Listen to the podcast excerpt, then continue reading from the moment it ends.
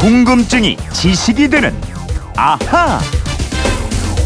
궁금증 해결사 정다희 아나운서와 함께하는 궁금증이 지식이 되는 아하입니다. 어서 오십시오. 네, 안녕하세요. 네, 이번 주에는 이제 특별히 아하 안전 시리즈를 하기로 했잖아요. 네, 어제는 지진이 났을 때 어떻게 대처해야 하는지 말씀을 드렸었죠. 네.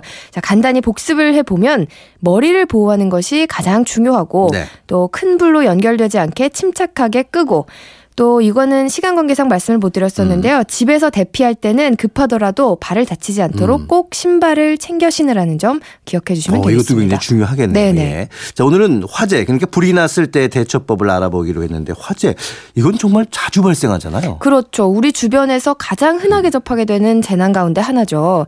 불이 나는 가장 큰 원인은 우리의 부주의와 방심일 때가 음. 많습니다. 그러니까 예방이 무엇보다 중요한데요. 화재가 가장 많이 발생하는 시기가 바로 지금부터입니다. 건조한 겨울철 12월부터 2월까지예요. 그렇죠. 그러니까 무엇보다도 불이 나지 않게 하는 게 최고인데 그래도 만약 불이 났다. 네. 이러면 이제 어떻게 대처를 해야 될까요, 먼저? 어, 집에서든 뭐 사무실에서든 혹은 야외에서든 불을 발견했다 하면 불이야 하고 큰 소리로 일단 어. 외쳐야 됩니다.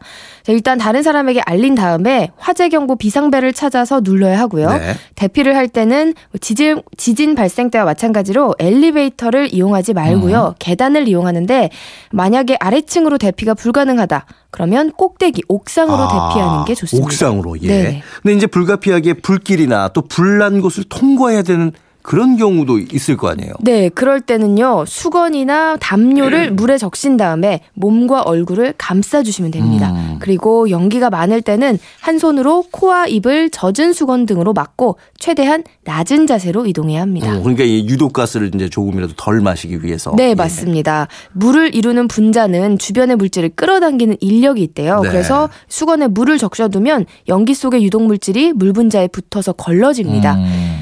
자, 그리고 문을 열어야 할 때는 먼저 살짝 문 손잡이를 만져봐서 뜨겁지 않은지 확인을 한 다음에 아. 그냥 네, 막 잡으면 또 될 수도 있으니까. 있어요. 네, 조심스럽게 열어야 되고요. 만약에 뭐 내가 있는 위치에서는 도저히 나갈 수가 없다, 출구가 없다면 최대한 연기가 방 안에 들어오지 못하도록 물에 적신 옷이나 이불로 문 틈을 막고 구조를 기다려야 합니다. 네. 이게 사실 불 자체보다도 유독가스가 사람한테는 더 위험하잖아요. 그렇죠. 그리고 또 이제 만약 소화기로 불을 끌 수 있다면 끄는 것도 이제 좋을 테고. 네네. 그래서 평소 소화기 사용 요령을 익혀두는 것도 중요한데요. 네. 소화기를 불이 난 곳으로 옮겨서 손잡이 부분에 있는 안전핀을 먼저 음. 뽑고요. 바람이 등에서 불어오도록, 즉 바람을 등지고 이렇게 서서 네. 호스를 불 쪽으로 향한 다음에 손잡이를 힘껏 움켜쥐고 빗자루로 쓸듯이 소화가루를 뿌려야 합니다. 어, 이거 정확히 기억해야겠네요. 안전핀 뽑고 바람 등지고 빗자루로 쓸듯이 뿌려라. 맞습니다. 어, 그리고 일단 중요한 게 소화기는 잘 보이는 곳에다 잘 놔두는 거. 그렇죠. 이게 중요하죠? 네, 네, 맞아요. 그리고 불이 나더라도 침착하게 119에 신고를 해야겠죠. 전화가 연결이 되면 우리 집 주방에서 불이 났다. 아파트 뭐 15층이다. 이런 식으로 네. 내용을 간단 명료하게 설명을 하고요. 음. 정확한 주소를 그 다음에 알려줘야 합니다. 그리고 소방서에서 알았다. 전화 끊어라 할 때까지 전화를 끊으면 안 됩니다. 어, 그러니까 확실하게 끊으라고 할 때까지는 이제 통화를 해야겠고. 네. 또 요즘에는 고층 건물이 많잖아요. 그래서 그렇죠. 고층 건물에서 화재가 나면 이건 또 어떻게 좀 잘 대피를 해야 될까요? 어, 화재가 발생한 고층 건물에서 대피를 할 때는요, 가능하면 열린 문을 모두 닫고 나와야 한다고 그럽니다.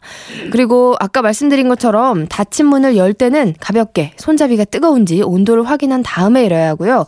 건물 밖으로 대피하지 못한 경우에는 음. 밖으로 통하는 창문이 있는 방으로 들어가서 네. 구조를 기다리는 게 좋습니다. 어. 이때는 방 안으로 연기가 들어오지 못하도록 문틈과 문틈을 커튼 등으로 막고 물이 있다 그러면 옷이나 수건에 물을 적셔서 입과 코를 막아야 합니다. 그렇군요. 근데 간혹 대피하다 보면 옷에 불이 붙는 경우가 있잖아요. 어, 네, 맞아요. 불이 그렇게 옷에 붙었을 때는 본능적으로 우리가 뛰거나 몸을 흔들게 되거든요. 근데 그렇게 하면 불이 더 커진대요. 네. 그러니까 당황하지 말고 움직임을 멈 추고 두 손으로 눈과 입을 가린 채 음. 바닥에 엎드리는 게 좋다고 합니다. 그렇군요. 불이 바닥에 닿으면요 순간적으로 산소가 차단되면서 불이 꺼지기 네. 때문입니다. 근데 겨울에는 이제 건조하기 때문에 솔직히 산불도 자주 발생하는데 산불이 났을 땐 또 어떻게 행동해야 될까요? 어, 일단 산에는 뭐 라이터 같은 인화 물질을 애초에 갖고 가면 안 된다는 어. 것 철칙으로 생각해 주셔야 되고요.